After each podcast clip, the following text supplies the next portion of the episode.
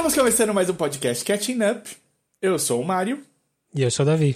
E não estourou dessa vez, o editor ficou feliz, eu Opa. vi um sorriso no rosto dele.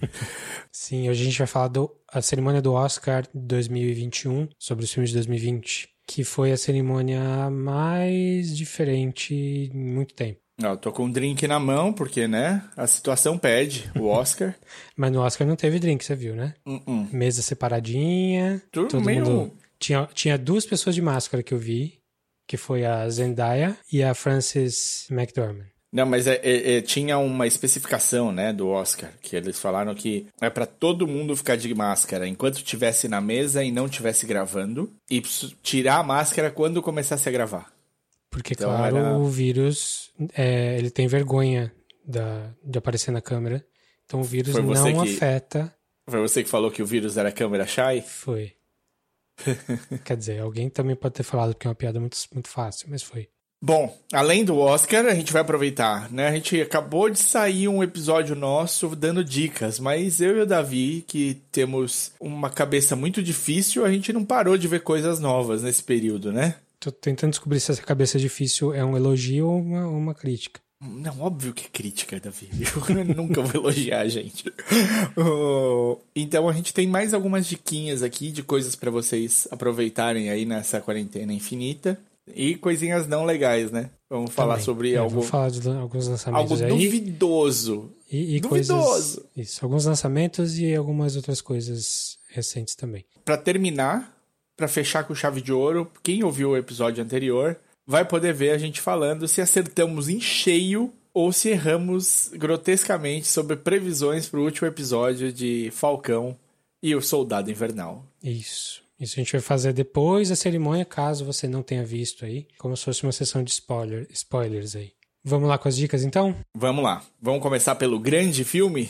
O filme do momento. Filme campeão de bilheteria que também está na HBO Max. Não é o remake, mas é o reboot, talvez? Reboot, é. Da adaptação de videogame do Mortal Kombat. Olha, a melhor música Tô esperando feita você falar, pra um fazer. filme de videogame. Mortal Kombat! Teve um podcast Test hoje. your might. É, hoje era Test Your Mics. Test your might. Que é podcast. Então. Então vamos falar do Mortal Kombat rapidinho aí, porque vimos aí, né, o lançamento. Ah, vimos, os dois vimos, não acredito, Davi. Eu fiquei muito surpreso quando você falou que você tinha assistido. Ah, tem que ver, né? Algumas coisas. O que aconteceu? Assim, eu, eu, a hora que eu dei play, eu falei, nossa, eu podia estar tá vendo algum clássico que eu perdi, algum diretor fodão, um filme que vai mudar minha vida, mas eu tô aqui vendo um filme que eu sei que vai ser ruim. e olha, assim, é ruim, é ruim, é ruim. É um filme ruim. Muito problema de roteiro, problema de personagem, problema de tudo. Mas eu não odiei, não. Eu também não. Eu, mas eu sabia onde eu tava entrando. É, eu tava com a expectativa muito baixa, então. E, e, já falo de começo, é um filme muito melhor que o de 95. E o meu. Como filme. Como filme. O meu eu de 13 anos, que foi na estreia do filme, ficou na fila dando volta no quarteirão e teve uma experiência de cinema super legal, com todo mundo xingando o filme o tempo todo, dando risada. Tipo, o cinema inteiro, aquele cinema de 1.500 lugares. É um filme que eu adorei na época, que eu fiz eu aluguei depois quando saiu em VHS, fiz uma cópia para mim, pro meu amigo, a gente fez uma Menino. capinha que pegou, tirou do comercial da, da, propaganda da revista, tipo os três lados da capa do VHS, e foi um filme que eu tive assim, que eu adorava, eu vi muitas muitas vezes. É um puta filme nojento de ruim. Infelizmente. Se você gosta é nostalgia, sinto lhe informar, mas é nostalgia. Infelizmente, a cada o podcast não tem vídeo. Se tivesse, vocês iam ver o tamanho que o meu olho foi ficando conforme o Davi dava mais detalhes sobre a história dele com o filme original. É, é, foi um dos primeira, uma das primeiras experiências que eu tive manipulando vídeo, gravando de um vídeo, um vídeo cassete pro outro, umas coisas que eu fazia nessa época. Então, aquele filme é uma porcaria, se você gosta, é nostalgia. Esse filme uhum. não é tão ruim quanto aquele. Não, esse filme tem uma história, tá amarrada, tem começo, meio e fim. Faz sentido? Não faz. É, não. Tem personagem que não tem nada a ver com o jogo? Também tem. Eles inventaram tem. um monte de coisa pro filme. Falando aqui com você, o ator que faz o Scorpion, eu esqueci o nome dele. É o cara do. É o Hiroyuki Sanada. Ele é o. Isso, eu cara adoro do West, ele. Westworld. Eu adoro ele, cara. Ele é bom. Ele, é consultor. Consultor de Japão Feudal. Ele Sim, fez a consultoria sim. toda do Japão Feudal do Westworld e participou também como ator. O cara é super fodão. Ele é o, o japonês da vez de Hollywood. É, meu, eu adoro ele, adoro, adoro ele. E o, foi a segunda melhor coisa que saiu do último Samurai. Qual que é o primeiro? Primeira coisa é o Ken Watanabe. Que era o japonês da vez antes dele, Exato, ele é o japonês anterior. de Hollywood. Que fique claro. Sim, sim, é. O Hollywood tinha umas piadas desse tipo, né? Que você só podia ter um por vez do, É. ocupando esse espaço. Pois é, e esse filme, Mortal Kombat, tem um monte de personagem asiático e não é porque o jogo pede, não. O jogo pede alguns. Mas ele, Sim. o, o filme Foi tem... uma escolha. Foi uma escolha, assim, é. Tem coisa que... Que eles, é, o que não faltava, inclusive, era personagem pra escolher. Hum, Pois é. E, Assim, é um filme ruim? É, É. é. É, tem alguma coisa boa? Talvez. Ah, sim. É. Tem, tem algumas piadinhas. Mas ele é um filme que funciona como, como filme. Eu acho que dá pra se divertir. Não, não fiquei abalado, não. Assim, eu nunca faço isso, mas nesse filme eu dei uma pescada ali de uns 5 minutos numa luta lá no meio. Ih, não perdeu nada? Não, não voltei. Não afetou. E o Goro? Você achou? ah, tirando aquela cara clássica de, de animação. Mas o que, que fazem com ele é é interessante. Funciona, né? Então, é, Funciona. o filme é sangrento, é, como você espera no Mortal Kombat. Mas assim. Tem Fatality? Tem Fatality. Eles falam Tem Fatality, isso que é foda. Tipo, tem um monte. é, Eu acho que a pior coisa do filme é que eles ficam jogando frasezinha do jogo. Do jogo. Só faltou falar friendship. Excellent. Friendship ia acabar, não.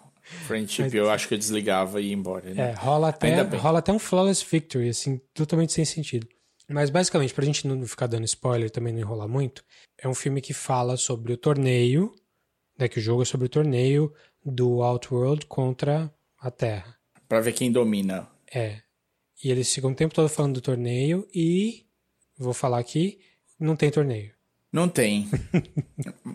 Mas assim, tem briga. Tem. Não Várias tem brigas. torneio. É. No primeiro filme tinha torneio. Tinha. E não fez ser bom isso. Hum, Pois é. Mas é- E o. e- esse filme já tá plantando as continuações, né? Deve Sim, rolar. tá tudo certo, vai rolar. E assim, eu vou dar um spoiler, um único spoiler, porque eu sei que você tá se perguntando. Você que tá ouvindo, você falou, ah, tem brigas legais, tem alguns personagens legais, tem Fatality, bom, tal, eu acho que eu vou ver. Mas se eu não falar isso, você não vai assistir, então eu vou falar. Tem uma versão da música nesse filme. E isso faz valer a pena o filme todo, você pode assistir. Pode assistir, tem uma Então. versão da música. Eu, eu acho que você tinha me falado isso já. E eu fui com a expectativa de, pô, vai aparecer no momento tal música. É, eu não Não, achei tão te boa. pegou no contrapé. É, Te pegou no contrapé. Foi. Falando em Mas é que eu contrapé- tava assistindo. eu vou falar da melhor piada do filme, que é uma piada com a rasteira, com apelação de O é? rasteira. Tem um momento que o Liu Kang vai lutar com, com outro cara. Não vou, não vou ficar, não vou ficar explicando muito. O, o único golpe que ele dá é uma rasteira. Aí o cara levanta, ele dá outra rasteira. Aí o cara levanta, dá outra rasteira. Você só sabe fazer isso? Que é exatamente o que acontece no jogo, né? Tipo, Sim. o Mortal Kombat é clássico pra você apelar com rasteira. Quando você tá. Você quer pegar o cara ali, se você fizer o timing certinho, você ganha só na rasteira. Essa acho que é a melhor piada do, do, do filme. É, é, é das melhores, sim. Então, veja E- aí a sua. por sua conta e risco. Se você tem nostalgia pelo primeiro filme, pode ver.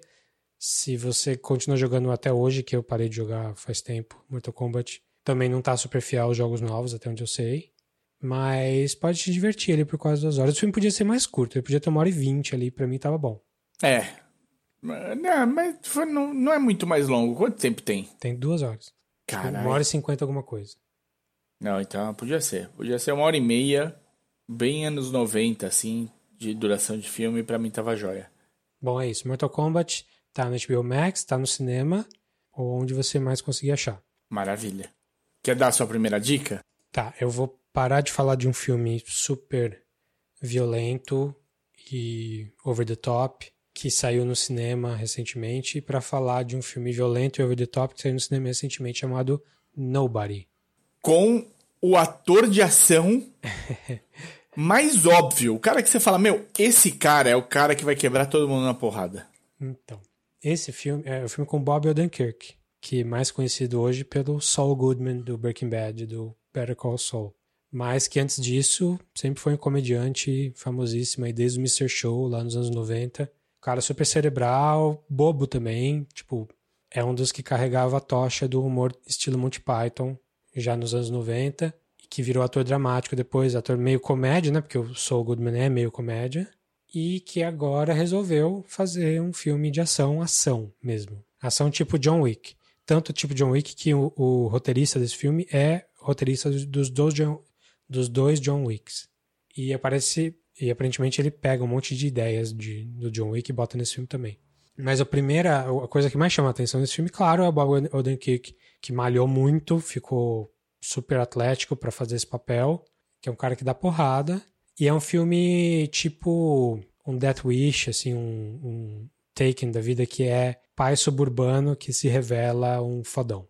Ele é dirigido por um, por um diretor russo que o cara tinha feito Hardcore Henry, que eu não sei se eu falei aqui em algum momento. Talvez eu tenha falado lá no começo do podcast, que é um filme em primeira pessoa. Acho que você falou. Ele, esse cara tinha um clipe que ele tinha feito todo em primeira pessoa, cheio de ação, tipo como se a câmera fosse nos olhos da pessoa, e cheio de coisas super mirabolantes, assim, tecnicamente super difícil de fazer. Aí ele foi e fez um filme inteiro, um longa. Assim também. Com o cara do District 9, lá como é que é o nome do cara, do sul-africano? Nossa, eu adoro, calma aí, é o Chaplo, não, como é Ch que é? Shalto Copley. Shalto Copley, isso. isso aí. Então, é um filme russo. você falou aqui também no podcast. Falei do Hardcore Então, deve ter falado. É, mas é um filme, tipo, maluco, assim, super inovador e, e, diferente. Não é um puta filme, mas é um filme interessante de se ver. E aí agora ele fez o primeiro filme americano dele, dirigindo o Bob Odenkirk aqui. E assim, tudo isso que eu falei parece ingrediente de um mega filme maravilhoso. Assim, nossa, é um cara, um diretor super técnico, com um ator super bom, fazendo um papel super interessante, diferente do que ele pode fazer. É, é um filme violento e tal. Tô esperando ali um clássico cult para sempre. Não é para tanto. Não é o filme que vai te deixar, vai, vai, vai te lembrar pro resto da vida, assim. É legal, é um filme legal. Tem os atores bem legais ali. Tem o Christopher Lloyd fazendo o pai dele, do Bob Odenkirk. O roteiro é rasíssimo, mas é interessante. Você tá ali para ver a porradaria. O que acontece, porque É acontece. tipo um shoot and up, assim? É, exatamente, tipo shoot, shoot em up. O filme, como é, que, ele... como é que era? Mandando bala em Acho português. com, com o Clive Owen, né? Isso. É, é bem Comedor assim... Comedor de cenoura. E é, e é, e é, bem nesse, nesse tipo de, de, de universo, assim, um universo que ele tá com o pé na nossa realidade, mas não totalmente. Ele tem umas coisas que você fala, tá, é, sei lá, é quase história em quadrinho, assim. Mas é legal de ver, sim. Gostei de ter visto. Não é um puta filme, mas nesses tempos aí de começo de ano, de, de seca de grandes filmes, acho que vale. E vale por ver o Bob Odenkirk, tipo, fazendo um papel super diferente. Ele, ele tá bem aqui, ele é, um, ele é um bom ator de comédia, ele é um bom ator dramático e agora ele é um bom ator de ação também. Não sei se ele vai fazer tá, mais Ele tá desses. shredded, assim? É, ele não tá bombado, mas ele tá como se ele fizesse aquelas dietas de, de secar, sabe? O cara não tem gordura Sei. no corpo, quase. Assim. Da hora. Da hora. Pra um Inesperado. Cara, pra um cara que fazia um advogado no Breaking Bad, tá, tá bom. Tá bem bacana. E, e um cara de 59 anos, né? Importante também. Bom, esse é o Nobody. Não está em nenhum lugar para assistir em streaming ainda. Mas ele, Ele tá, tá ele no tá em seu- VOD. Acho que ele tá no iTunes agora. Alguma coisa assim. Procurem aí. Hum, achei que ele tava no seu Também. torrent mais próximo. Também. O que, que você tem aí pra falar? Cara, eu fui pra dois, duas fantasias aqui. Saíram os dois grandes lançamentos desse período, um do Netflix e um do, da HBO. Eu vou falar primeiro da HBO, que é uma criação do Joss Whedon. Joss Whedon é famoso, não é, Davi? O que, que ele fez de bom? Muita coisa de boa e muita coisa. E, e bastante coisa ruim como pessoa. É, Como pessoa, ele é, é- ele é um desses caras, né? Mas ele é o cara da Buffy, do, do Angel, é, Firefly, é, e mais recentemente ele fez alguns filmes para Marvel, incluindo o primeiro e o segundo Avengers. Vingadores, isso. E para DC ele fez um pedaço do. Ele, ele assumiu quando o Zack Snyder teve que Precisou sair, sair do Liga da Justiça. do Liga da Justiça. Por causa da morte da filha dele. Isso. Então é um cara manjado aí do meio, né? É um cara que por muito tempo criou coisas que eram cults, que as pessoas gostavam. Ele fez tipo Dollhouse, fez um monte de coisa que queria criar um following né, do mesmo estilo da Buffy.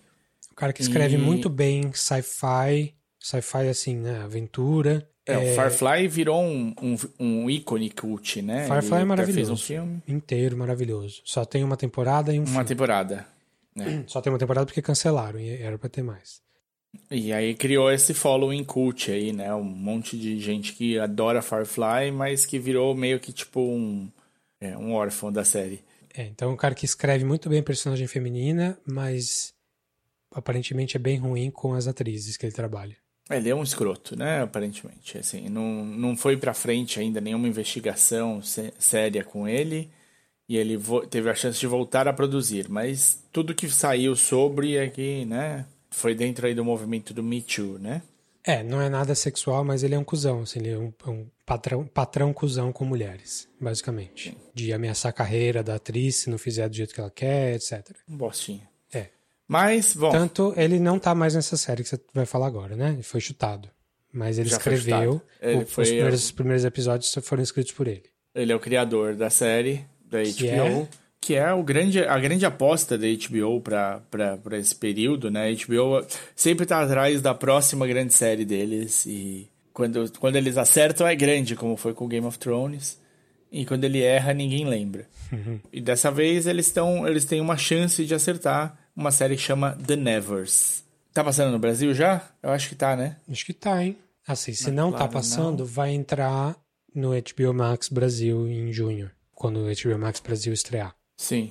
Está passando na HBO Brasil e passou os dois primeiros. Eles estão um episódio de atraso. É uma série que se passa na Inglaterra vitoriana com pequenas mudanças do que a gente conhece bem. O que muda é que eles têm um pouco mais de tecnologia num melhor estilo steampunk de época, né? A Inglaterra vitoriana já era essa escolha padrão para você ter o cenário steampunk que é um desenvolvimento de tecnologia em cima do gás, né? De, de queimada de carvão, de gás comprimido e, do, é, e de começo de eletricidade, né? De uma eletricidade mais do como a gente conhece hoje. Nesse mundo que eles criaram, no primeiro episódio eles passam isso daí em algum momento, uma nave super futurística, super diferente, passa pelo céu soltando pequenas faíscas. E essas faíscas vão caindo pela, pela Inglaterra, ali por Londres, e encostam em algumas pessoas e não encostam em outras. E as pessoas que são que a faísca en- encosta, encosta num pedaço específico do corpo e num momento específico do que a pessoa está fazendo. Se isso tem uma ligação exata com o que acontece com a pessoa depois, eu não sei. Mas basicamente, essas pessoas ganham superpoderes. Qual que foi a série que você falou no, no episódio passado de um, um asteroide que deixa uns pedaços que dá superpoder para as pessoas? Debris. Não, não, mas não é, não, não é superpoder. Os pedaços é uma nave que cai. É uma nave que explode, acho, no espaço. E cai em pedaços na Terra. E cada pedaço faz tem uma, um- uma ação diferente aonde ele cai. Às vezes dá uma impressão de superpoder. Mas no, no geral não, não é. E aqui É da NBC. é, é especi- especificamente o superpoder. Marvel, assim, X-Men. Esse nível de superpoder. E cada um é de um jeito, não existe dois iguais. Aí o que se diz é: seria possível ter um poder, o poder tá ligado ao que a pessoa estava fazendo na hora, tá ligado a quem era a pessoa, ou tá ligado aonde tocou a fagulha que caiu da nave. Mas basicamente a gente segue a história da Miss True. A True ela tem um poder é, estranho. Ela consegue ver um flash do futuro, mas esse- não chega na hora que ela quer, ela não controla e ela não sabe quanto no futuro é. Ela vê uma cena, assim, ela aparece na cena, vê o que tá acontecendo, sempre envolvendo ela, e ela volta pro presente. Ela não sabe quando vai ter e nem, e nem mais nada que nem, nem nada além disso. E ela tem um orfanato, vamos dizer assim, um lugar onde ela recebe as pessoas que foram tocadas e ela cuida dessas pessoas porque cada uma é diferente da outra, cada uma não sabe como lidar tão bem contra a outra. Dentro desse cenário, tem muitas outras forças operando, que é uma coisa que a HBO parece gostar. Tem uma, um lado super político da Inglaterra vitoriana rodando. Tem algumas pessoas que foram tocadas que não que não querem jogar segundo as regras. Então você tem muitas variações. Tem muita coisa para acontecer ainda na série e a gente vê quão complexo vai ficar. Mas já tem aí um princípio de um de vilão para a série você já tem uma parte política já avançada, que você começa a entender o chão que você está pisando, e você também começa a entender o tipo de coisas que essas, é, essas pessoas que foram tocadas têm de passar e como elas são encaradas. Tem poder inútil, tem uma mina que tem, tipo, 10 pés de altura, em só. Tem uma Achei mina que que fala... 10 pés mesmo. É, 10 pés, era uma, tipo, uma pré-centopeia. O... Decopeia uma decopeia. E também tem o, uma outra que, por exemplo, fala, fala e entende todas as línguas, mas ela não consegue escolher ainda qual língua ela vai falar. então ela responde em russo, em chinês, em, em diferentes línguas. A série tem tudo para virar uma série cult que o pessoal goste. Eu não acho que ela vai virar o próximo Arrasa Quarteirão da HBO. Eu acho que a HBO não, não, não, não encontrou ainda o próximo Game of Thrones. Eu tinha ouvido que ele que, esse, que essa série era a tentativa de novo Game of Thrones. Então você acha que foi uma tentativa que não vai rolar ou nem é uma tentativa? Eu acho que ela é, foi uma tentativa que não vai rolar. Não é que ela não vai ter várias temporadas. Eu acredito que vai ter duas a três temporadas pelo menos com tranquilidade, assim. A partir da terceira, para mim, é uma dúvida. É que é aquela coisa, vai ser uma série que vai dar retorno, mas não vai ser o retorno estrondoso que eles esperavam. Para mim, o próximo Game of Thrones é o Game of Thrones. Você tá eles confiante nessa série aí? Do, do, do Game of Thrones? sobre Targaryen? É, eu acho que assim, não é que eu tô confiante de que vai ser incrível. Eu tô confiante no buzz. Isso eu tô confiante. Eu acho que a hora que sair, as pessoas que estavam. que sentem falta e que estavam na noia do Game of Thrones, elas vão, elas vão voltar pra, pra, pra série. Eu acho que, que eu, eles cagaram. Eu é? acho que ele, o, o final do Game of Thrones murchou a franquia. O following. É. Talvez Bom, o livro vá, vá dar uma corrigida nisso. Melhor. Mas eu acho que a HBO não consegue mais. Posso estar falando uma grande merda, mas é, eu não tenho certeza. Do jeito eu que... nem sei quem é o showrunner. É, também. Dessa nova. Do jeito que sumiu da, da, da mídia, assim, foi, foi igual Star Wars, o, o último, Rise of Skywalker lá. Foi um negócio que durou duas, três semanas de buzz, assim, fudido, que todo mundo tava odiando e morreu. Sim. Tipo, o Last, o Last Jedi não morreu. Sim. Mas esse último. Inclusive passou que... na Globo outro dia, fiquei chocado. Mas assim, digo, o Last Jedi não morreu quando saiu, assim, ele foi uma coisa que foi, foi sendo falado, mesmo quando era falado mal. Esse, o Game of Thrones e o Star Wars, parece que o final matou franquia, as franquias, assim. Eu acredito. O Star Wars tem outras coisas, mas no, da, da, do original ali foi, foi foda. E eu não sei se essa do Game... Mas enfim, a gente tava falando do, do, do The Nevers. The né? Nevers. Então, tá bom? Tá bom. A série é legal, é facinha de ver, ela não. Ela prende a sua atenção. As personagens são cativantes, isso é uma coisa que é muito importante. Tem uma outra coisa que é interessante, mas é que é super Joss Whedon, então, assim. É, é quase óbvio. A maioria das personagens tocadas são mulheres. Homens têm pouquíssimos tocados. O que eu ouvi é que era um mashup do Whedon, assim. Tem um personagem que parece a Buffy, tem um personagem que parece a menina do, do Firefly. É, eu não analisei desse jeito, mas, tipo, você entra, você sabe o que você tá vendo, assim. Não, não tem ninguém... Ninguém vai se surpreender nesse sentido. Agora, para mim, cara, é assim, é uma série super bem feita. Assim. Ela vale assistir. É uma série de fantasia, isso ajuda muito, ajuda o dia a dia. É, você escapa, né? Você tem um escape da realidade que é massacrante a realidade que a gente está vivendo.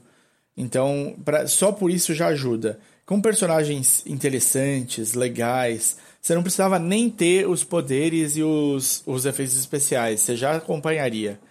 Com isso, dá um extra, né? Agora, eu não acho que ela vai explodir de, de no nível Game of Thrones, de fazer pessoas todo mundo querer assistir ao mesmo tempo, comentar no, no Twitter, eu acho que não chega. Chega num following cult, daquela coisa assim, daqui 10 anos a gente vai estar tá comentando, puta, lembra do The Nevers? Nossa, cara, legal demais, não sei o que lá, tal. Isso vai rolar. Se você não gosta mais ou não gosta mais ou nunca gostou do Joss Whedon, ele já foi mandado embora, então a influência dele, pelo menos direta, acabou. acabou. Isso Bora, tudo próximo. na HBO. HBO.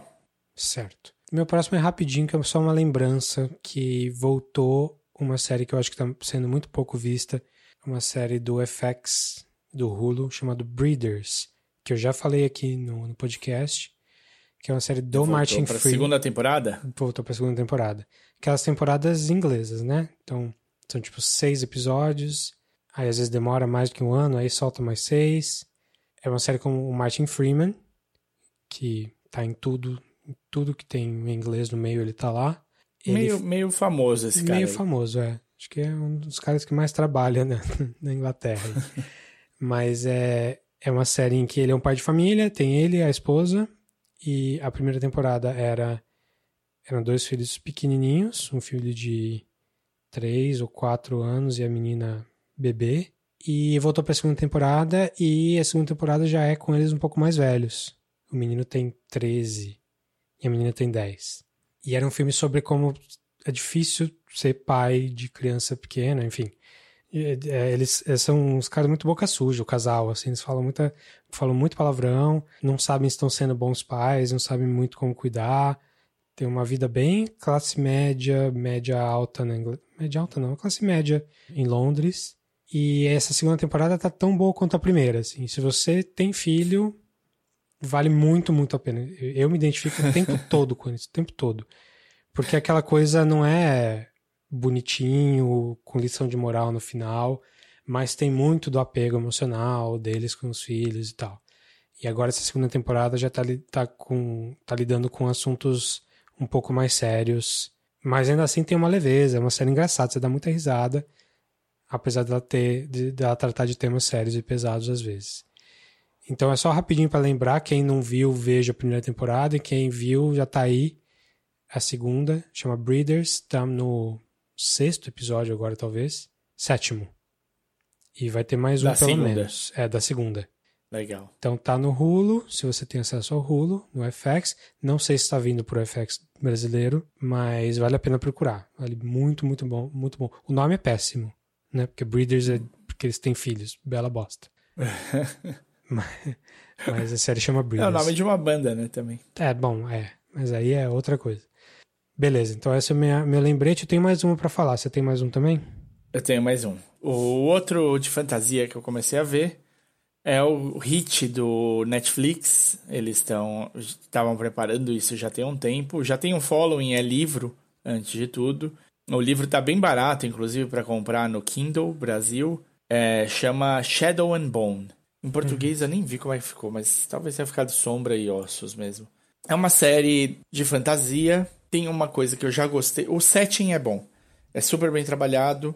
Tem algumas coisas razoavelmente óbvias na série. E... É, um, é um livro YA, né? Young Adult. É... Young Adult. Young tipo Adult Supernatural. É, Supernatural Young Adult. é uma área do Barnes Nobles, assim. em que basicamente é sempre uma história de alguém, de um outsider entrando para uma, uma área que, não, que nunca imaginou existir no nosso mundo e, e se apaixonando por um ser que não deveria existir. E aí algumas coisas escapam. Shadow and Bones é um desses que não aposta tanto no amor. Ele tem um relacionamento ali que você já vê que é o motivo para as coisas andarem nesse sentido. Mas o setting e os personagens eles ocupam outros postos, outro, coisas mais interessantes. Basicamente é um mundo que é diferente do nosso, que foi dividido no meio por uma dobra. Essa dobra é um, uma zona no meio do mundo que é inteira escura. Você não consegue ver de fora e dentro você enxerga muito pouco, é uma sombra gigante. atravessar essa dobra é muito perigoso, porque tem seres monstruosos que podem te atacar lá dentro e você tem pouquíssima chance de sobreviver. Tem algumas coisas que são interessantes. É, você tem uma casta de pessoas que são é, que conseguem lançar algum tipo de magia.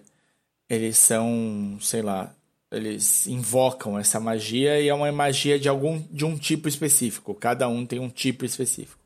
Então você tem os invocadores do fogo ali que são conhecidos como infernais. Você tem os invocadores do vento que são os aéreos. E esse mundo ele é dividido, né? As pessoas de um lado têm pouco contato com as pessoas do outro. Ele está meio que sempre em guerra, de certa maneira. Então o exército ocupa um espaço gigantesco na sociedade porque as pessoas precisam se organizar para conseguir passar de um lado para o outro, e para isso você tem de ter uma hierarquia, você tem de ter um treinamento, você tem de ter um preparo, você tem de ter é, armamento, né? Não é uma coisa simples. O mundo é um mundo quase, sei lá, não, consigo precisar que época seria, mas seria próximo do vitoriano também. E então você tem os cartógrafos, né? O pessoal que faz os mapas para eles conseguirem atravessar de um lado para o outro e não se ferrar quando eles chegam do outro lado, hum. né? Tipo, não, não dá direto numa ilha, num cacete a quatro, assim. E aí acabou perdendo embarcações e tudo mais. Tem uma coisa que eu acho muito interessante, os nomes são, não são o padrão americano. Eles, eles são um pouco do lado leste europeu, assim, é, oriental em algum, em algum sentido. Não são super americanos, eu... tipo Katniss. Katniss, que é super americano. Quantas Katniss a gente não conhece, né? Que ficaram famosas, estão aí nas. Vai, deve ter, agora deve estar nascendo, né? né? Já, agora já nasceu, já deve ter uns seis anos, oito anos, umas Katniss aí. Mas eles não são nem nomes é, como o George R. R. Martin fez, né, no Game of Thrones, em que ele ele mudava uma letra de lugar nos Mas nomes. era um nome inglês metido isso. Não são também completamente fantasia, né? Como é, por exemplo, no Senhor dos Anéis, ou como o Davi agora jogou na minha cara com o, o, o, Hunger Games. Eles são nomes do leste europeu, são nomes orientais, e isso fez um sentido para mim só quando eu descobri que a autora dos livros é israelense. E aí eu falei, ah, ela tomou dessa fonte ali, mas muito legal, achei já muito bacana nesse sentido. A história segue basicamente dois amigos de infância, um menino e uma menina, um chama Mal, não vou falar o nome completo dele, porque é Mal Tserkov Surdurashiro. Malien é? Oretsev, é isso? Oretsev, isso aí. Oretsev eles falam algumas vezes. E a outra menina, quer falar pra gente? Alina, ou Alina. Alina. Alina Como é que é o sobrenome? Starkov. Starkov, isso. Aline Starkov. Starkov é mais fácil. Tô pegando do MDB, tá? Não, não vi. Eles são amigos de infância, eles são órfãos, não sei o que lá, cresceram sendo cuidados ali, não sei o que lá. Não, não deixa muito claro se é órfão, não é, mas a, a sensação é essa. E eles estão de, de, um lado, um lado que tem pouca comida, que tem se vira nos 30, tem pouco terreno para plantio. É uma coisa. O, é o pessoal que ficou com o, o, o palitinho curto na hora da divisão. E a Alina é cartógrafa, porque ela aprende logo cedo que se você não tiver um lápis na mão, vão te pôr uma espada. E o Mal acaba virando um soldado do exército e tem suas dificuldades em lidar com os Grisha. Os Grisha são esses caras que são os invocadores de, de desses poderes aí. E é isso, essa é a situação inicial. Eles crescem, entram cada um para sua área de trabalho e acabam se reencontrando no meio dessa guerra com um pedido de atravessar a dobra, porque eles precisam conseguir mantimentos do outro lado. E, então eles vão atravessar essas do essa dobra junto com o regimento inteiro e tudo mais.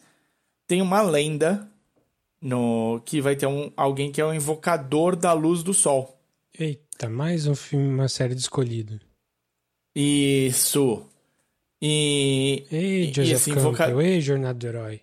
Esse invocador da luz do sol é quem vai acabar com a dobra de dentro para fora. Vai entrar na dobra e vai acabar. Essa é a lenda e é isso que tá feito e esse é o caminho que vai ser seguido. Não vou dar muito spoiler, tá inteira no Netflix. É o grande lançamento dele. Se vocês abriram a Netflix esses dias, com certeza vocês viram a carinha do Shadow and Bones.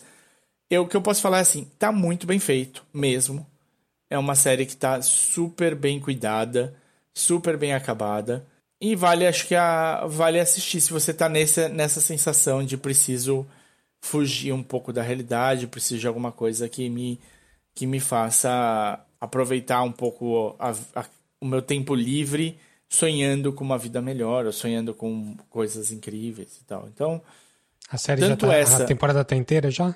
Oh, salvo engano, sim. Eu aqui não acabei mesmo, tô aqui assumindo minha falha, mas tô dando a dica. Beleza, Shadow and Bone, Netflix. Netflix. Bom, se você não quer escapar da realidade, tem uma dica aqui que é uma ficção, mas é, é tocado com bastante realismo, que é a série nova da HBO chamada Mayor of Easttown, com a Kate Winslet. E eu falo que é realista não porque tem tá falando de política ou de coisas sociais do momento, mas é porque é uma série policial é no aquela, mundo real. É no mundo real, assim, não tem nada de, pelo menos até agora, né, que eu saiba, não tem nada sobrenatural, nada é, nada Você vai tomar além. um golpe tipo True Detective, primeira temporada. Então, tem bastante semelhança com True Detective é, é um pouco menos lírico que True Detective. Assim, True Detective logo no começo já era uma porrada. Esse é um pouco mais devagar. Lembra um pouco mais o. aquele com a Amy Adams, como é chama? Sharp Objects. Sharp Objects. Isso, Sharp Objects. Então é um, uma minissérie limitada ali, só essa temporada mesmo, baseada num, num livro que se passa no interior da Pensilvânia, numa cidadezinha bem pequena que todo mundo se conhece mesmo e a Kate Winslet faz uma policial que na juventude era foi um, um mini ídolo do esporte da cidade, que jogava basquete, e ela só que ela tá com uma vida toda meio fodida e ela tem que desvendar um assassinato que acontece na cidadezinha. Só tem dois episódios até agora, tá saindo todo domingo. Então eu não sei muito mais do que isso. Claro que tem algumas coisas ali que já, já dá para saber para onde tá indo mas que eu não vou falar por conta de spoilers. Mas a premissa é basicamente essa. Ela tem uma vida toda fodida no sentido de que ela é autodestrutiva, ela é triste, e a família dela funciona mais ou menos, e todo mundo bota pressão nela porque ela tem que lidar, tem que descobrir quem cometeu o crime, e, e pelo jeito vai ficar nisso, assim, o segundo episódio tem uma revelação maior que indica que a série vai não vai ficar muito além do realismo assim, mas ele, ela vai começar a ficar mais escandalosa assim, mais mais vida de cidade pequena mesmo. Então, tá sendo uma série bem legal. O, o, elenco é super bom, além da Kate Winslet. Tem o Guy Pearce faz faz um papel, a Jean Smart que fazia o, o Legion faz a mãe dela. Legal, hein? Então tem bastante gente muito boa, é uma série bem de prestígio mesmo. Os criadores, é, o único que eu conheço é o Craig Zobel, que dirigiu todos os episódios da série. Craig Zobel, ele dirigiu alguns episódios do Leftovers. E ele escreveu com o Damon Lindelof, escreveu e dirigiu aquele que eu falei aqui no podcast, The Hunt, que era meio que uma paródia, uma crítica social e tal. Então, o cara é bom, o diretor é bom, só que ele não escreveu aqui no caso, né? É um cara chamado Brad Inglesby que escreveu. Mas eu tô esperando que vai ficar, que vai continuar bom. Esperando coisas boas aí.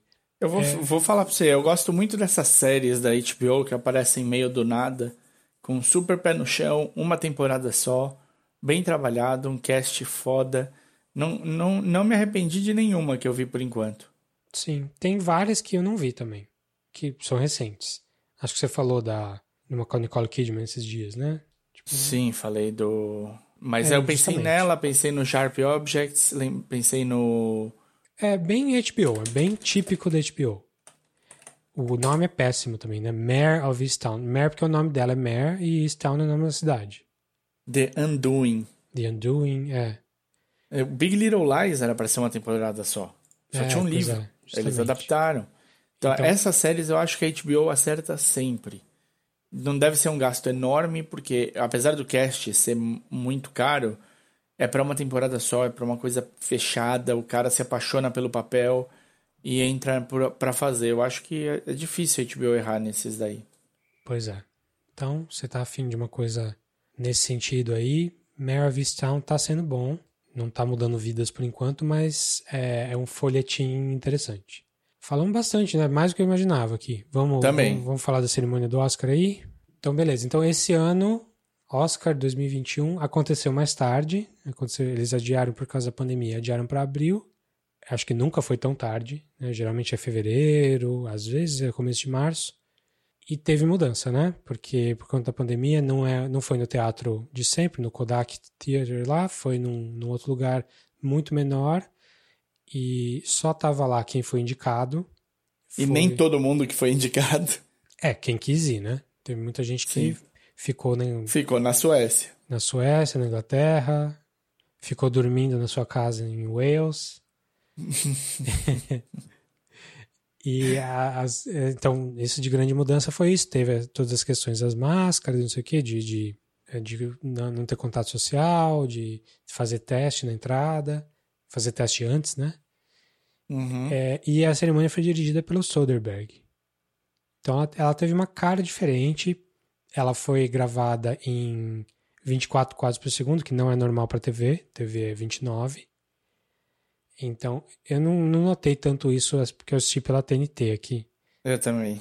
É. Não, não teve tanto impacto. Sim, mas parece que, que a intenção foi fazer uma coisa cinemática, uma coisa diferente. E principalmente teve muita diferença na ordem da- das apresentações, da- do- dos prêmios. Maior, calma, calma aí, ó. Maior diferença não teve banda. Não teve banda, não teve orquestra, não teve número Teve o musical. Questlove de DJ. Teve o Questlove de DJ e eh, no intervalo teve uma, um número musical ali, no intervalo, só que passaram 5 segundos na TNT. Uhum. Por conta disso, uma coisa que eu achei super legal foi que eles deixaram os premiados falarem. Sim. Não teve banda, não teve a orquestra cortando a galera. Questlove não tocou uma música pra eles saírem? Não tocou, não, não, não soltou a batida pra galera sair.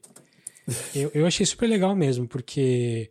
é, não, não porque os discursos tenham sido super bons, teve alguns discursos ótimos, mas no geral foi. Agradecemos em média e tal. Mas é questão de respeito, assim. Eu acho que foi mais. A premiação tá ali pra premiar os cineastas, né? quem participou dos filmes. Então a gente tem que ouvir a galera. Não adianta deixar o pessoal correr ali e depois envergonhar todo mundo que o cara tá falando demais. Sim. Pra tocar um número musical que, cara, pode ser o meu gosto, mas pra mim não, não acrescentava nada. Por outro lado, eles meio que praticamente não mostraram clipe de filme nenhum. E eu acho que os clipes Fez falta.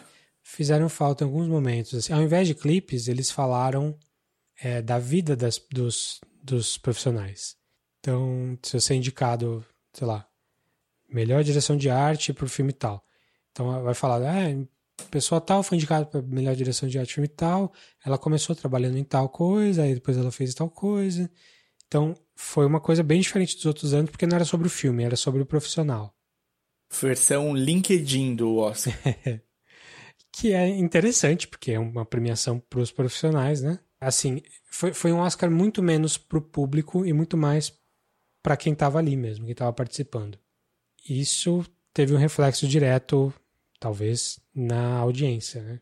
Sim. A audiência sem, vem caindo há 10 anos, pelo menos. Faz uns 10 anos a audiência era tipo 40 milhões de pessoas. E vinha caindo mais ou menos num, num ritmo parecido de uns 10, 20% por ano. Esse ano tá em, foram 9 milhões, foi um tombo. Assim, foi praticamente um grande episódio da HBO, assim, dava, que dava no- nos anos 2000, dava 9 milhões. No começo do Game of Thrones devia dar isso Nossa senhora. comparado com os 40 Menos- de 2010. 41 de Menos do 2010. que o American Idol nos grandes, nos grandes tempos. Justamente. Então, 21 milhões. e assim, tem muitos motivos para isso, né? Um é pandemia, não tiver, não teve muito filme grande, blockbuster. A academia já tem uma tendência de escolher uns filmes menos menos com grande bilheteria, né? Uns filmes com, com menor bilheteria. E esse ano foi mais forte, forte ainda isso porque não teve cinema, não teve bilheteria. Todos Sim. os filmes que saíram saíram em streaming em algum momento. Quase todos estão no Hulu ou no Netflix ou nos dois, ou na Amazon. Na Amazon. É, então, isso tudo foi colaborando para derrubar. E aí você faz uma cerimônia que você não. Você tá menos pelo espetáculo, não teve um host de novo, um host que vai lá fazer as piadas. Então não dá nem, pra falar, ah, eu tô ali pra ver, pelo, pra ver o Colbert. Também não tem. O Jimmy Kimmel. Não. Então parece que tem cada vez menos apelo para quem não é fã do, do Oscar em si e de cinema especificamente, assim, mas de gostar das picuinhas de cinema como a gente aqui no podcast. Mas em si também foi uma. Assim. Pandemia, sem dúvida, é uma época estranha, difícil, talvez nem devesse ter sido feito. Mas já que fez, talvez tenha sido o Oscar mais estranho de feeling. Foi. No sentido, não tinha, não tinha uma cara de uma grande celebração, né? Não sei se o venue ser uma estação de metrô ou, ou, a falta de apresentador, eu não sei o que, que, foi, mas ele teve uma cara meio caída nesse sentido. Assim. É, porque tem bem menos gente, né? O que eu não gostei, assim, nessa parte, eu, eu achei a parte visual muito ruim. Assim, parte as cores que eles usaram, os gráficos que eles usaram, é assim, é ruim acho que não é a palavra, eu não gostei. É uma, uma arte bem diferentona, bem um patches de cor, uma coisa quase começo dos anos, fins dos anos 80, começo dos anos 90, assim. Sim. É uma direção de arte bem diferente mesmo. E aí o lugar tá todo iluminado, aquela luz meio amarelada. Sim. O lugar tem uma cara de Talvez e não faz sentido, cara. Se você tá no meio de um. Se você tá justamente fazendo um Oscar que vai ser menor por causa da pandemia, não fazer ele num espaço maior onde o ar circule melhor não faz nenhum sentido. Ah, bom, tem isso também, né? Tem as questões sanitárias. Mas acho que de todos os prêmios, o Oscar foi o que melhor seguiu as recomendações sanitárias aí para evitar contágio. Ah, sim. Que testaram mesmo, foi bem, bem rígido aparentemente. Mas claro que foi caído, porque não teve festa, né? não teve after party ali, não teve. O tapete vermelho foi super estranho, com as pessoas falando a 10 metros de distância do, do, dos jornalistas. Mas foi uma cerimônia, assim, que isso foi estranho e tal, mas no geral eu gostei. Gostou? Eu achei que quanto menos menos enrolação de piadinha, assim, melhor. Teve uma grande, uma piadinha que demorou demais ali, que por mim podiam cortar fácil. A piadinha da Glenn Close falando do da Butt. Uhum. Pessoal gostou, mas eu achei. Não, é, é, é estilo da pizza da, da Ellen ali. É uma coisa que não acrescenta nada para para quem gosta de cinema, sabe? É só uma piadinha e nem achei uma piadinha tão boa também. Não era boa.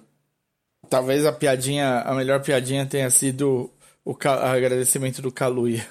o Kaluuya, Daniel Kaluuya ganhou como ator coadjuvante pelo Judas and the Black Messiah e no final ele agradeceu a, aos pais dele por terem feito sexo. Ele falou diretamente, terem tido ele. E aí corta, corta pra mãe dele e a mãe dele tá falando. O que foi the, que ele falou? What the hell is he talking about? Dá pra ver o lábio dela falando. Muito bom. Mas aí os prêmios, você gostou?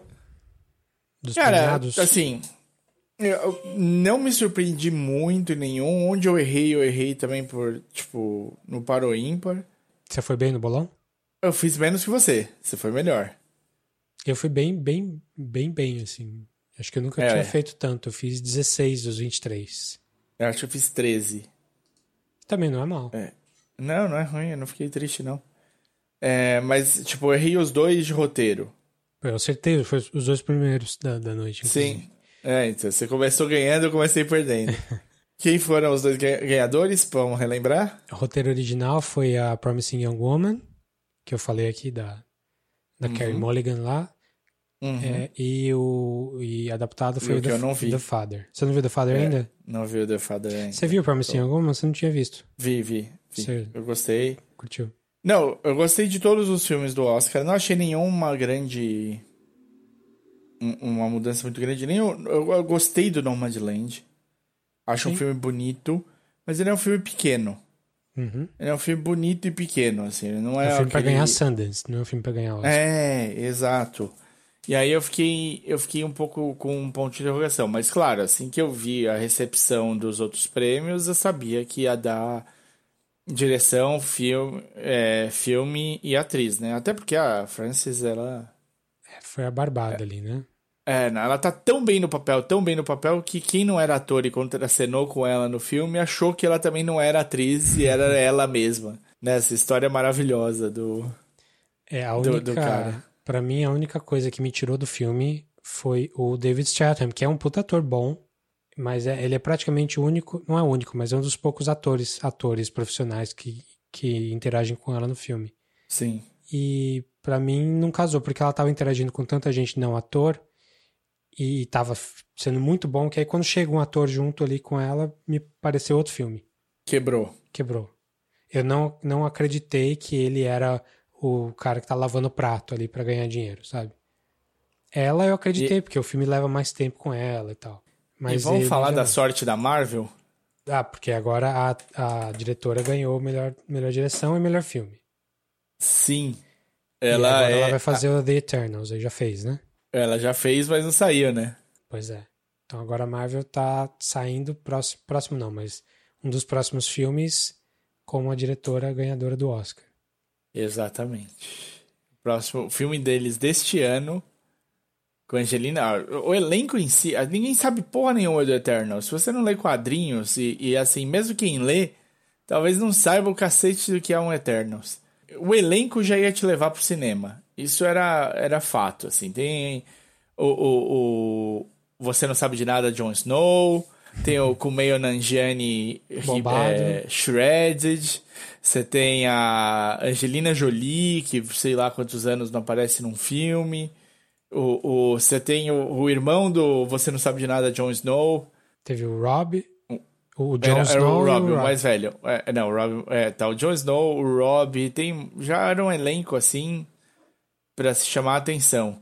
Tem a Salma Hayek também, tá, tá, tá legal. Gemma Chan, pessoal famosinho aí.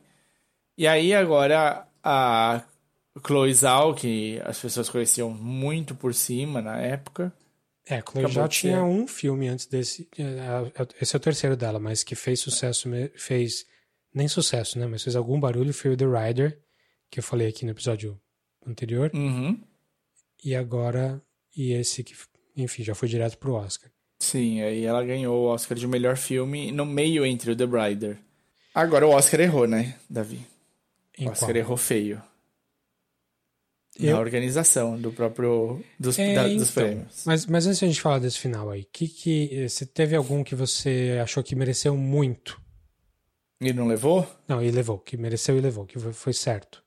Eu fiquei muito feliz com os prêmios que o Sound of Metal ganhou. O, o, o, o edição de som, Não é mais edição de som agora. É, antes era edição de som e mixagem de som, né? Agora é só mensagem de som, som. agora é tudo. Som. Som.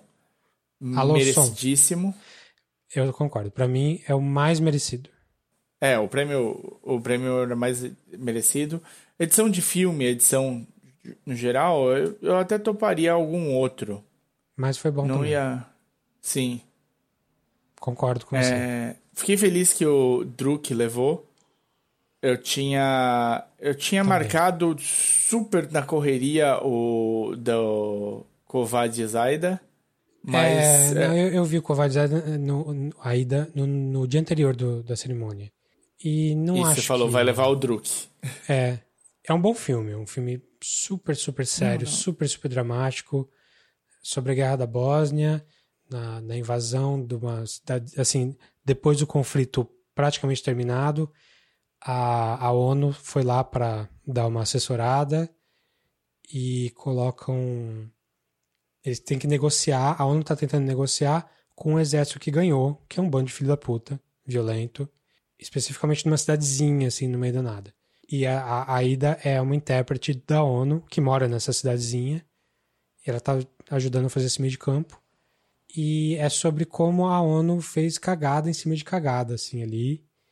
E aconteceu uma tragédia. É história real. A- o filme é, ficção, é uma versão ficcionalizada dessa história, mas aconteceu aquilo que aconteceu no filme mesmo. Super triste, pe- pesado em alguns momentos, mas é mais triste mesmo, trágico é, perto dos outros indicados a filme estrangeiro. É, não vi todos também, mas o Druk é mais interessante. E o Collective é mais filme que os dois, eu acho. É. Mas tudo bem Eu- o Collective perder ali.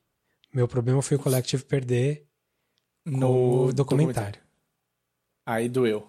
Aí, esse eu acho que foi o único, a única grande cagada do Oscar em termos de quem foi premiado.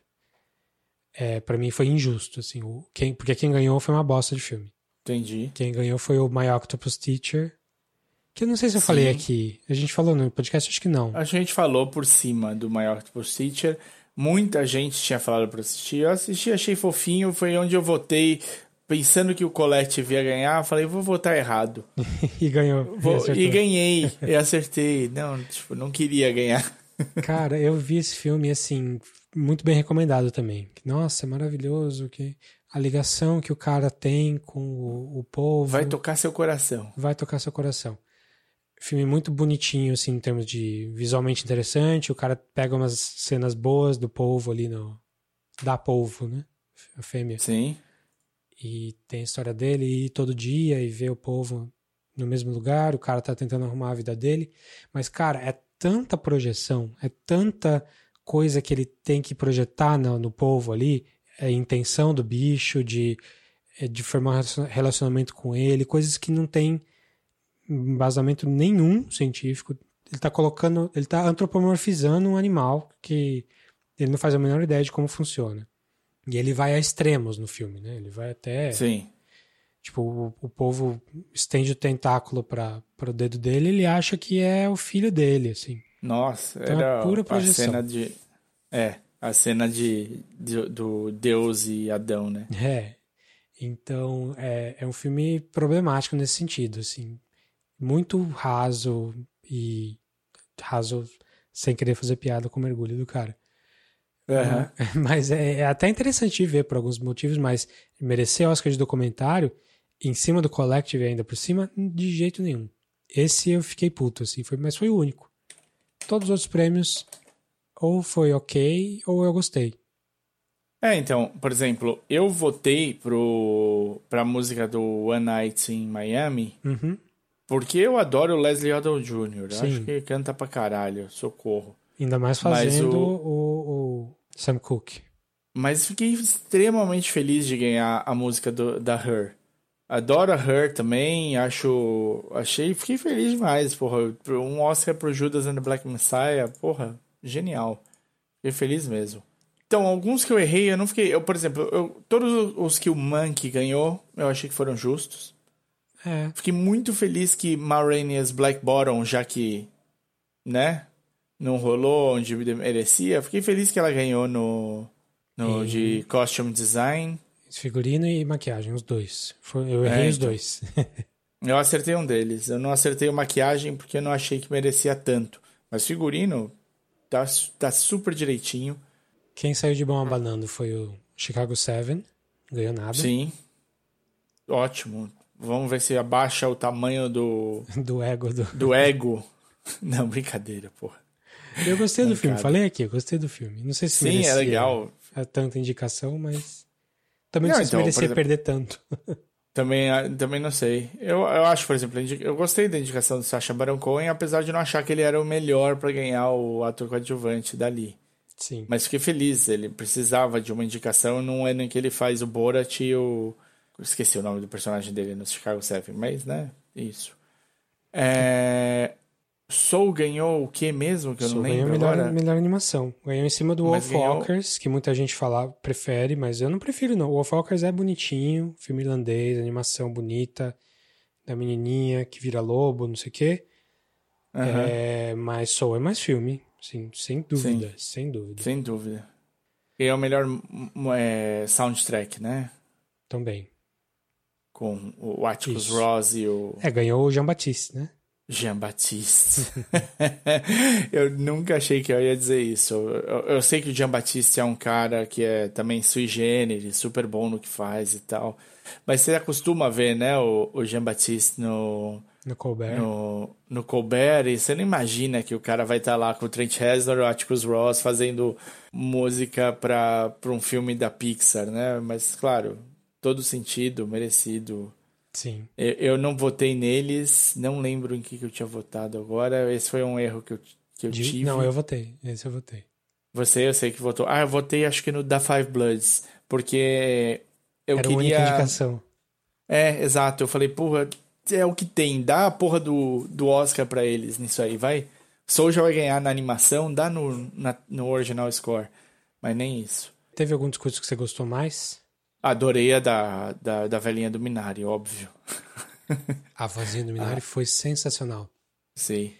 Foi a, a Yoon, Yoo Jung Yu Yu, inclusive, como ela disse. Yo-yo. que inclusive ela, ela criticou quem não sabe falar o nome dela fora, fora da Coreia. Sim. Mas realmente foi o discurso mais engraçado, mais interessante. Leve, manja pra caralho. a- É, ela é, é tipo a Fernanda Montenegro, assim, da, da Coreia. Sim. manda muito e, bem. é, e é um pouco, né, a Fernanda Montenegro pra gente também, né? É. Ela, Ela faz é um muita pouco coisa ne- lá. Não, não, mas ne- nesse, no sentido do Oscar, né? Tipo, ela meio que vingou um pouco a Fernanda Montenegro pra gente. Maldita Gwyneth Paltrow. Cara, o maldito Shakespeare apaixonado, velho. É, pois é. É a velha história, né? O Oscar, o, se você ver quem ganhou o melhor filme, muitos e muitos deles são esquecidos. Assim, muito. Ou, ou você lembra dele pra ter raiva, tipo Crash ou Green Book. Ah, eu adoro Crash, mas o Green Book eu não gosto. Tá tudo É. Pois é. bem. e o artista, foi você uma- lembra? Lembro também. Do filme Mas eu lembro agora que filme? você falou. Não, do filme eu lembro agora que você me lembrou que ele existe. Eu não Então. lembrava nem que ele tinha ganhado o Oscar. É isso que eu quero dizer. Geralmente ganhador de melhor filme, geralmente não, mas muitas vezes é um filme que fica esquecido. assim. Eu acho que essa década, os dois grandes ganhadores de melhor filme foram o Moonlight, e que foi aquele fiasco lá, né? E o Parasita.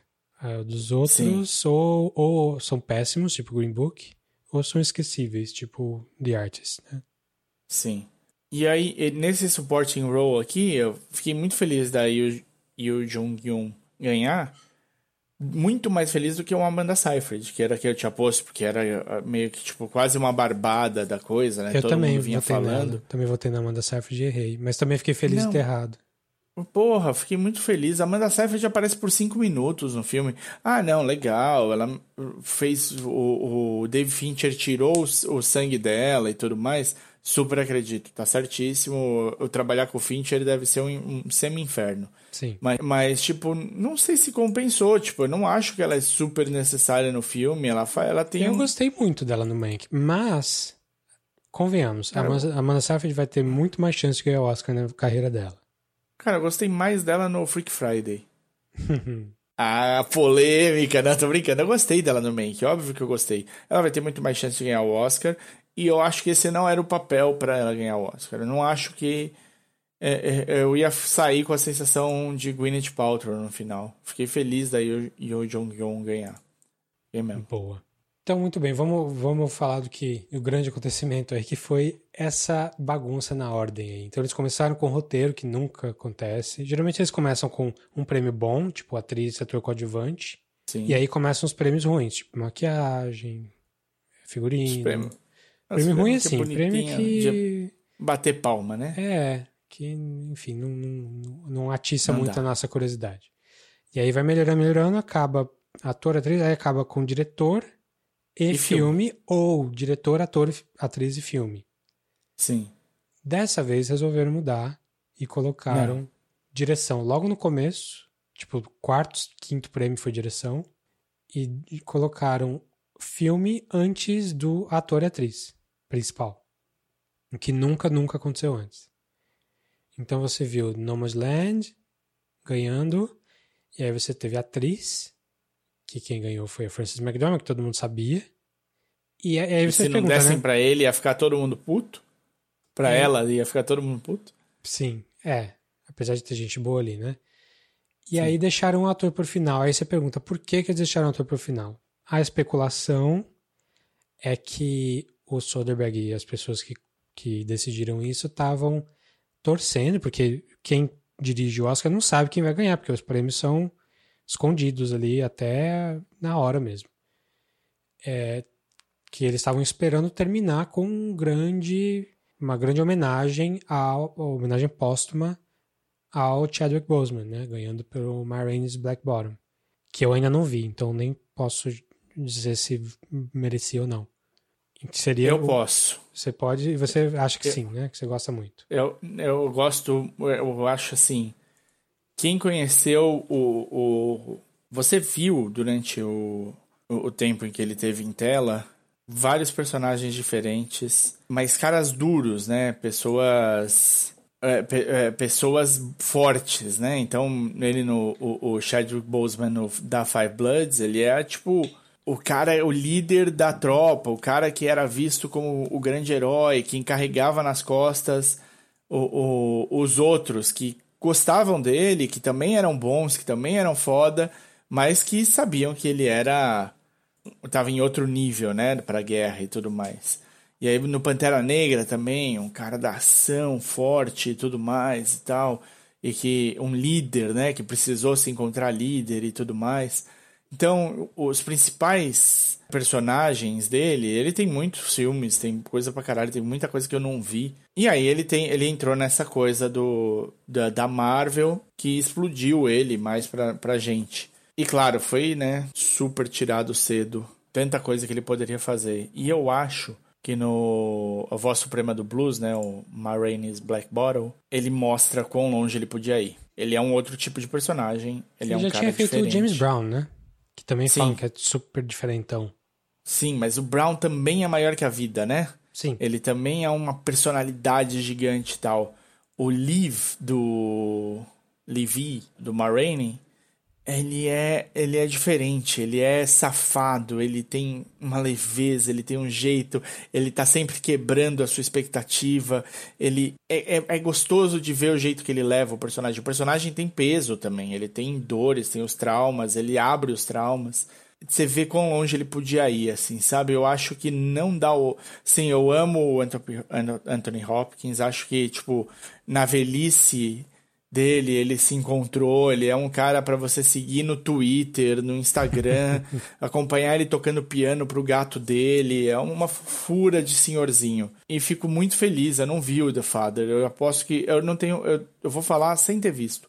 Ele deve estar grandioso, ele deve fazer um papel maravilhoso e é um assunto ultra delicado que toda vez que é bem abordado faz filmes difíceis e bonitos de ver. Sim. Eu não tenho nenhuma dúvida disso. Mas esse Oscar era do, do Chadwick Boseman. Não só porque ele não vai ter nenhuma outra chance de ter o Oscar, mas também porque o papel merecia. Ele já ele não precisava, ele seria o principal candidato sem ter morrido. Da mesma maneira que quando Heath Ledger ganhou o melhor ator coadjuvante pelo Coringa, o, o, ele seria o principal candidato sem ter morrido também. É. São papéis muito bem feitos, com caras que se entregaram super bem pro, pro, pros papéis. Então, assim, não seria nenhuma bondade da academia entregar pro Chadwick Boseman. Nenhuma bondade. Seria, tipo, um, um reconhecimento do trabalho, da força e de quantas de quantos níveis de entrega esse cara tinha para dar ainda. Pois é, você viu, você não viu The Father que ganhou e eu não vi o Marines que não ganhou. Então, somando nós dois, dá pra ter uma opinião embasada só. Sim, sim. Mas o, o Anthony Hopkins tá, realmente tá maravilhoso no The Father. Ele passa por todas as emoções possíveis. O filme acaba num, num momento muito interessante. Vale a pena ver, é um filme que é delicado, é diferente. Ele é- parece muito ser baseado numa, numa peça, ele é baseado numa peça, e ele parece mesmo ser baseado numa peça. Mas ele faz isso bem. E a montagem do filme ajuda nisso também. Porque você se sente ali no meio do Alzheimer do cara. Tem hora que você vê uma coisa que não é, e o filme te faz acreditar que é uma coisa e é outra. Então é bem interessante. E ele tá maravilhoso. Mas é aquilo que você falou. O cara já tá. Ele não sabia que ia ganhar, ele, ele, ele realmente não apostava que ia ganhar nem de perto. Tanto que ele foi dormir. ele tava na casinha dele lá em Wales, né, no, país de Gales, e nem. Ele, ele viu o começo da cerimônia e desencanou, até porque era tarde lá, né? Mas, assim, só relembrando o que aconteceu aqui, porque a gente acabou não falando. Acabou com o Anthony Hopkins ganhando, não tinha ninguém para receber. Quem apresentou o prêmio foi o Joaquim Phoenix. E parece, e aí eu não vi confirmação disso, mas parece que estava meio que certo que se ele ganhasse, quem ia receber ia ser a Olivia Colman, que estava ali concorrendo como melhor atriz. ia receber em nome dele. Só que o Joaquim Phoenix mandou um rapidinho ali, tipo, Anthony Hopkins não veio, a academia recebe em nome dele, tchau, pronto, acabou, vai embora todo mundo. Questlove falou mais duas palavras ali e acabou. Foi super abrupto. O, o, a, o grande problema dessa celeuma toda aí foi que foi um final mais anticlimático possível para um Oscar que já foi super estranho. Com certeza. E as pessoas, que, quem tava assistindo ficou meio tonto. Todo mundo ficou meio what the fuck, assim, no, quase no nível do Moonlight La La Land lá, que foi o maior fiasco da história do Oscar alguns anos Nossa. atrás. Então não chegou naquele nível, porque, enfim, não teve erro nenhum. Mas foi uma decisão muito estranha, ou pelo menos foi uma aposta muito. que acabou sendo furada, né? Eles estavam apostando que ia terminar nessa grandiosidade e terminou dando para um cara que não estava ali, não recebeu. Na manhã seguinte, que acordaram, o Hopkins falando que ele ganhou, ele fez um vídeo rapidinho ali, todo simpático, todo velhinho, do jeito que ele é, super simpático. Ele falando, cara, não, não esperava ganhar, muito obrigado, agradeço a todos. Aí ele fala, também não podia deixar de lembrar do Chadwick Boseman e tal, um grande ator, não sei o que lá. E muito obrigado, não esperava ganhar. E obrigado. O cara, tipo, tá no improviso total. Ele não sabia o que falar ali naquele momento. E foi isso, né? Que foi. Que, que bizarro. Não foi um fiasco, mas foi muito estranho. Eu acho que, assim, terminou, tipo, num si bemol, né? É, é. foi um erro estratégico. E eu não sei se eles pensaram na ordem achando que o, o Chadwick Boseman ia ganhar o último prêmio, ia ter, tipo, sei lá, uma música super foda do, do Questlove ali para embalar todo mundo, uma fala é, embargada da, da, da, esposa do Chadwick, mas assim que eles souberam que não, mas eu não sei, né? Talvez eles não soubessem. Você acha que é, todo mundo só descobriu quando o envelope chegou? Não, mas eles com certeza não sabem. É tudo. Só, então... só, só quem sabe é quem faz a contagem lá, sei lá, seu computador que faz a contagem, e aí é auditado pela Price Westinghouse uhum. lá e fica seladinho no envelope, ninguém sabe. Ninguém sabe, mas a, a, a Price sabe. Sabe assim, os auditores sabem, né? Mas, é, assim, o, o, a direção do Oscar não sabe. Os votantes não sabem, enfim. Então, é, a, a impressão que dá é que foi essa aposta meio falha aí. Erraram a aposta. E por conta disso, talvez tiraram a grandiosidade desse prêmio mesmo e também, principalmente, tiraram a grandiosidade do melhor filme. O melhor filme ficou em segundo plano. Que a melhor Sim. direção foi lá atrás, que foi para ele também. E o melhor filme foi ali o antepenúltimo prêmio. Pô, na dúvida, né, cara? Na dúvida, põe o melhor filme no fim, pô. Pois é.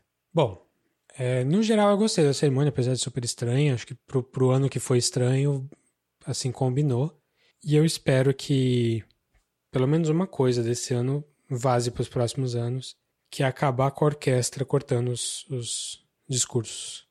Perfeito. Acho que fica uma coisa mais amigável, assim. Mesmo que. É um prêmio pro que cara. Todo ano passa é o... tempo, cara. Todo ano passa. Esse ano passou também. Passou 15 minutos do, do dos, das três horas. Mas assim, já que todo ano passa, pelo menos que passe sendo amigável. Legal com, com quem ganhou. Com quem é. ganhou.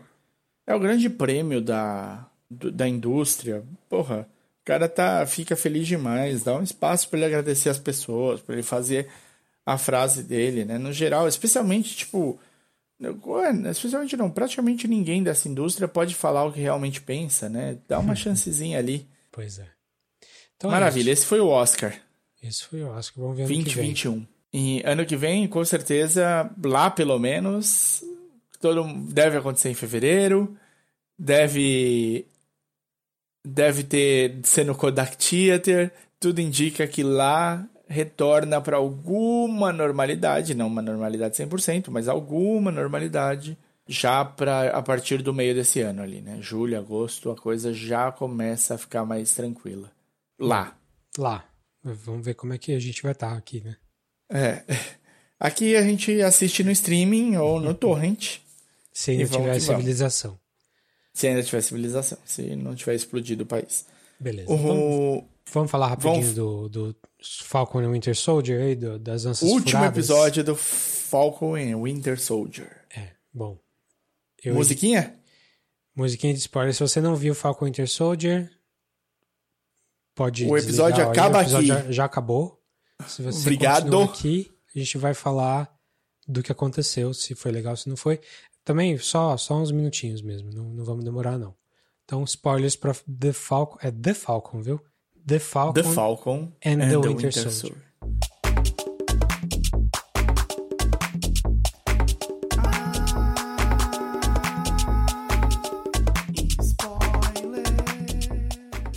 E aí? Como eu editei Ele o podcast. É o Black Falcon? Como eu editei agora o podcast há pouco tempo, que saiu agora, né? É. Então, tô, Você tô sabe dizer menos, exatamente os chutes. mais ou menos fresco aqui na- nas coisas que a gente falou. O que, que a gente errou? Nada. Cara, Fomos o, a- o principal foi que eu errei assim grotescamente, porque eu falei, é, você falou que ah, estavam falando que a agente Carter lá Era é, podia Power ser a Broker. Power Broker. Eu falei, não, imagina, você- que que, idiota, que ideia idiota. nenhum. Como que você ousa dizer que pode ser uma coisa dessa? É a pior ideia do mundo. Que e, e foi exatamente o que aconteceu. Era isso mesmo. Era. Eu vou dizer que eu gostei, mas é, foi que aconteceu. Rolou esse erro. É, rolou esse erro grandão aí. Mas tinha mais coisa. É, eu gostei do que aconteceu com ela no fim. Ela recuperou, voltou pra, pra Shield, na teoria, né? Sei lá se. se Eu acho que foi Shield. muito fácil, porque ela começou a série aparecendo como uma renegada, fugida, do, do- ela não pode voltar para os Estados Unidos de jeito nenhum. Uhum. E aí ela aparece no, no meio da- de Nova York ali do nada. Usando uma máscarazinha que, assim. Missão Impossível mandou um alô, né? Falou, é. cara, faz, vai fazer, vai direito. O... Aquilo ali, até a Marina olhou pra mim e falou, meu, o quê? Que, que, tipo, porque ficou mal feito a passagem ainda, dela tirando a máscara e tal. Ô, ô Marvel, Ô, por favor, Marvel. Mas assim, eu acho que ela tá numa posição interessante como personagem. Eu não gostei do. Acho que assim, se alguém virar pra mim e falar, meu, isso tá estragando a memória da Agent Carter, eu vou falar, é possível. É possível, porque por bem ou por mal, Mas ela é- virou. ela, não, ela não existe, né? Quem existe é a Carter, a avó dela, Sim, né? sim, sim. Mas ela no MCU tá estragando a história da avó dela. Certo. E Também não eu- quer dizer que ela é má o tempo todo, né? Não, não. Mas ela é du- uma agente dupla, né? E ela joga pela própria. pelas próprias regras. E se alguém falasse que ela é uma traidora da pátria, ninguém ia se estranhar tanto assim. Pois é. Falando em pátria, aí uma, A pátria. uma que você. Não, dos apátridas, falando pátria mesmo, uma que você errou foi que você. é, eu perguntei: o USA Agent tem redenção? Aí Ah, você falou achei que não. Que não ia ter redenção. E ele teve. que ele ia virar, ou ele ia virar um, um vilão, ou alguma coisa desse tipo, assim, ou ele virar um anti-herói. Um anti-herói, é. O, o, o, o, o USA Mas que ele Agent não ia, se, não ia se redimir ali. É, eu não achei que ia, não. Não achei que ia dar tempo pra ele fazer isso. Eu achei que ele só ia ficar mais piradão. Ou que a nossa querida Elaine ia já arrastar ele pra próxima rápido, assim. Ele não ia ter participação na briga final. Achei que eles já estavam colocando ele. Mas foi um chute bobo, né? Porque ele fe- tava fazendo o escudinho dele. De ferrinho ali. O É, escudo do então. Mequetrefe. Pois é. Escudo Mequetrefe, e ele... Eu achei que a redenção dele foi muito meia redenção, assim. Eu não acho, É. eu não acho ruim onde ele chegou, eu acho ruim o jeito... Como ele chegou lá. Acho que foi muito Uhum. rápido, muito curtinho, muito... Ah, Sim. vou salvar essas pessoas desse carro.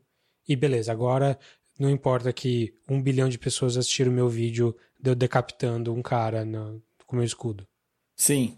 É um arco curto, né? Foi um arco muito curto. Sim. O, o, porque, tipo, era pra ter um- uma pressão maior nele.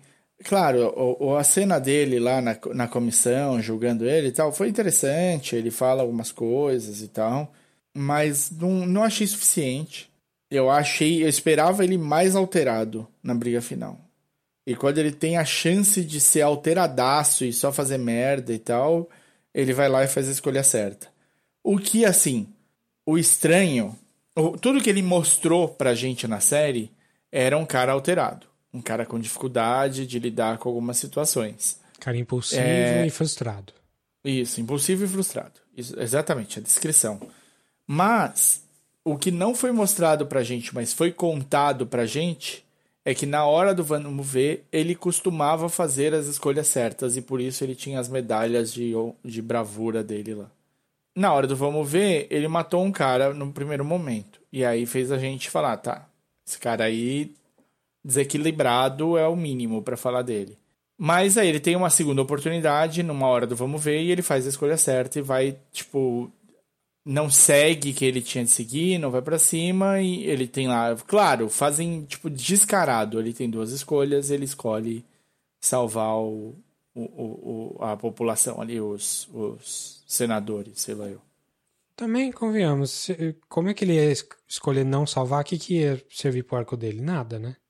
É. de história Tipo, por que, que ele escolheria não salvar? Porque ele é contra os senadores? Ele não é contra os senadores. Não, não, mas ele podia querer a vingança mais do que os senadores, entendeu? Certo. E atrás mas mais. E aí ele tem um segundo, um segundo ponto de redenção. Porque ele não vai atrás da Morgenthau para segurar o, o, o, carro. E aí depois, quando eles se dividem para ir atrás do, deles, dos caras fugindo, ele toma a decisão junto do soldado invernal de chamar a polícia e prender todo mundo. Tá mais dentro da lei. É.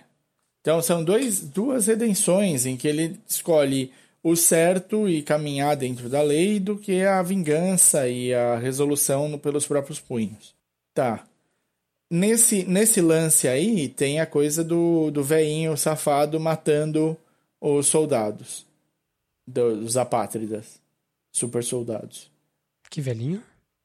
O velhinho no carro que aperta o botão e explode o, o carro que ah, tava sim, levando eles sim, presos. Sim.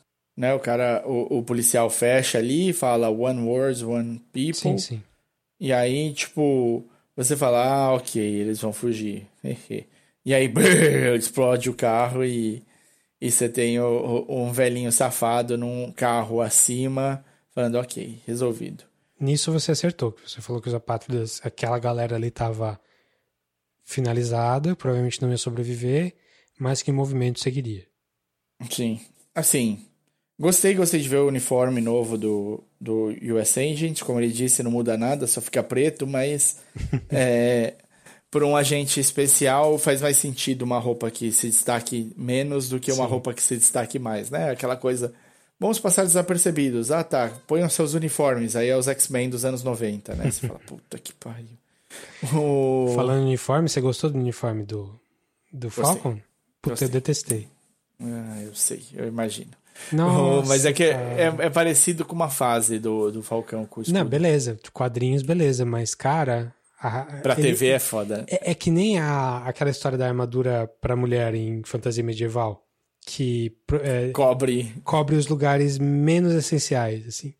É, é um é um negócio que tá no rosto dele que tem dois buracos para orelha que eu não sei por que, que tem dois buracos para orelha. Tipo se, se ele voa ele precisa proteger a orelha porque é frio. Não tem que tá aberto. E também não, não, não cobre nada não cobre da cabeça dele. Não cobre Sim. o cabelo não cobre a parte que precisa de proteção ali. É um anticapacete é um, capacete, é um, é um capacete inverso então cobre um pouco da cara e um pouco da, parte, da parte lateral da cabeça, menos as orelhas. Cobre as bochechas, maluco. E é branco, cara, e, e, e assim, tem um contraste branco, grande com a, com a, cor da pele dele. Tipo, eu achei muito bizarro. Assim. Bizarro não, né? Enfim. Não, eu achei não prático. atirar nele vai ter, vai ter facilidades. É, assim, super-herói, eles não primam por essa excelência aí, ah, né? Sim, mas Exatamente. a gente tá num momento diferente dos filmes de super-herói. Sim, né? sim, sim, Desde os X-Men dos Podia... anos 2000, que já ficou uma coisa mais é, prática, né? Menos chamativa e mais Podiam ter levado mais a sério, mais MCU, menos quadrinhos, eu concordo. Isso, é. Eu concordo. Então, e, e aí ele, ele fica fazendo aquele discurso super importante sobre, sobre raça, sobre por que, que ele decidiu tomar o escudo do capitão e virar o capitão de verdade. E aí ele vai falando e eu só fiquei olhando para aquele uniforme ali e eu falei, nossa, cara, não, não me convenceu ali, só pelo, pela presença física dele ali me incomodou o discurso que ele estava fazendo, que era um discurso bom, talvez um pouco piegas assim, mas, mas bom, no caminho certo. Sim, sim. Você, assim, tipo, o, essa parte piegas pegou você, não pegou? Pegou, até que pegou. que você achou? Não, achei ok. Eu, eu vi gente, também. eu vi gente falando que não, foi pega demais e tal. Não, mas eu, eu comprei a uhum. ideia. Beleza, eu ele, ele justificou o que o, o Eli já tinha dito para ele não fazer. E ele falou: não, a minha escolha é essa, por isso, isso, isso. Eu vou. Uhum. Enfim, eu vou. Não, e ele, e ele bate de frente em pontos importantes ali. Eu acho que se, assim, aquela. Pra, eu senti um pouco nesse discurso uma, uma coisa assim: se você tivesse a oportunidade de falar para as pessoas que importam ouvir. E, e, se assemelharia em alguma, em alguma extensão isso, sabe? Eu não, não... Claro, né, dadas as devidas proporções, aqui no Brasil esse discurso seria muito mais ah, não, é, contundente. É coisa, é. Sim, seria muito mais contundente. Mas eu acho que, assim, no sentido de, do que. Porque ele nunca escondeu que ele entendia o que a Morgenthau defendia. E que ele, que ele não discordava dela. Ele discordava do que ela, do, da maneira que ela estava fazendo. E quando dá a oportunidade para ele se posicionar, ele se posiciona da maneira correta. E ele fala do jeito que ele acredita que era o certo a fazer. E isso é interessante. Ele ocupa, ele tem uma voz, ele ocupa uma posição de destaque e ele aproveita desse palanque que ele tem, vamos dizer assim, para fazer o que ele acha certo. Então não é a velha posição é centrista da Marvel, né? É aquele centro-esquerda que, que a Marvel joga é, na, sim, na sim. política, assim, que é, sim. ah, vamos, vamos fazer as coisas certas, mas condenando os extremismos, hein? Não sejamos claro. extremos. Sim. Então a pátria está fazendo a coisa certa, mas não pode quebrar a vidraça. Não quebra a vidraça do banco, a é. pátria. Olha isso aí. Uma coisa que eu li hoje, assim, meio por cima, rapidinho, não, não lembro quem, algum, alguém no Twitter falando que seria mais interessante se o personagem do Falcão fosse diferente. Assim, e não daria pra fazer porque o personagem do Falcão já existe antes. Mas se uhum. ele fosse. Pra ele assumir o manto do capitão, o escudo do capitão, ele teria que ser um cara tipo um, um negro policial. O cara que escolhe tá naquela situação em que ele sabe que ele é. que, que ele vai ter que ir contra alguns ideais dele. E ele fica endurecido por isso. Ele, ele seria praticamente um, um conservador é, tentando sobreviver ali naquele meio. Assim, o ambiente torna ele conservador e ele teria essa, não dicotomia, mas essa, essa coisa puxando ele, machucando ele por dentro, assim. E não, no caso ele é um, um defensor da, dos ideais mais nobres da esquerda, assim, de, de, de uhum. liberalismo e tal. Eu fiquei pensando, ah, talvez, pode ser. Aí, aí é outro personagem mesmo. Eu lembro que você, no episódio, pergunta, falou que a dúvida seria se ele seria o capitão, o capitão de asas ou o falcão com escudo. E ele escolheu ser o capitão de asas. Capitão de asas. Mas talvez fosse melhor ele ser o, cap... o falcão com escudo. Talvez. Mas é isso então, né? Então Falcon Winter Soldier foi ok, mas não foi tudo isso. Vamos ver como é que vem o Loki aí. É, se você quer falar com a gente, pode mandar um e-mail, podcastcatchup.gmail.com ou twitter.com e instagram.com barra podcatchinap. E se você ainda está no Facebook, tem o facebook.com barra podcastcatchinap. Segue a gente lá. Eu sou arroba o desinformante no Twitter. E eu sou arroba dedonato. É isso aí. Até a próxima. Valeu, pessoal. Falou. Abraço.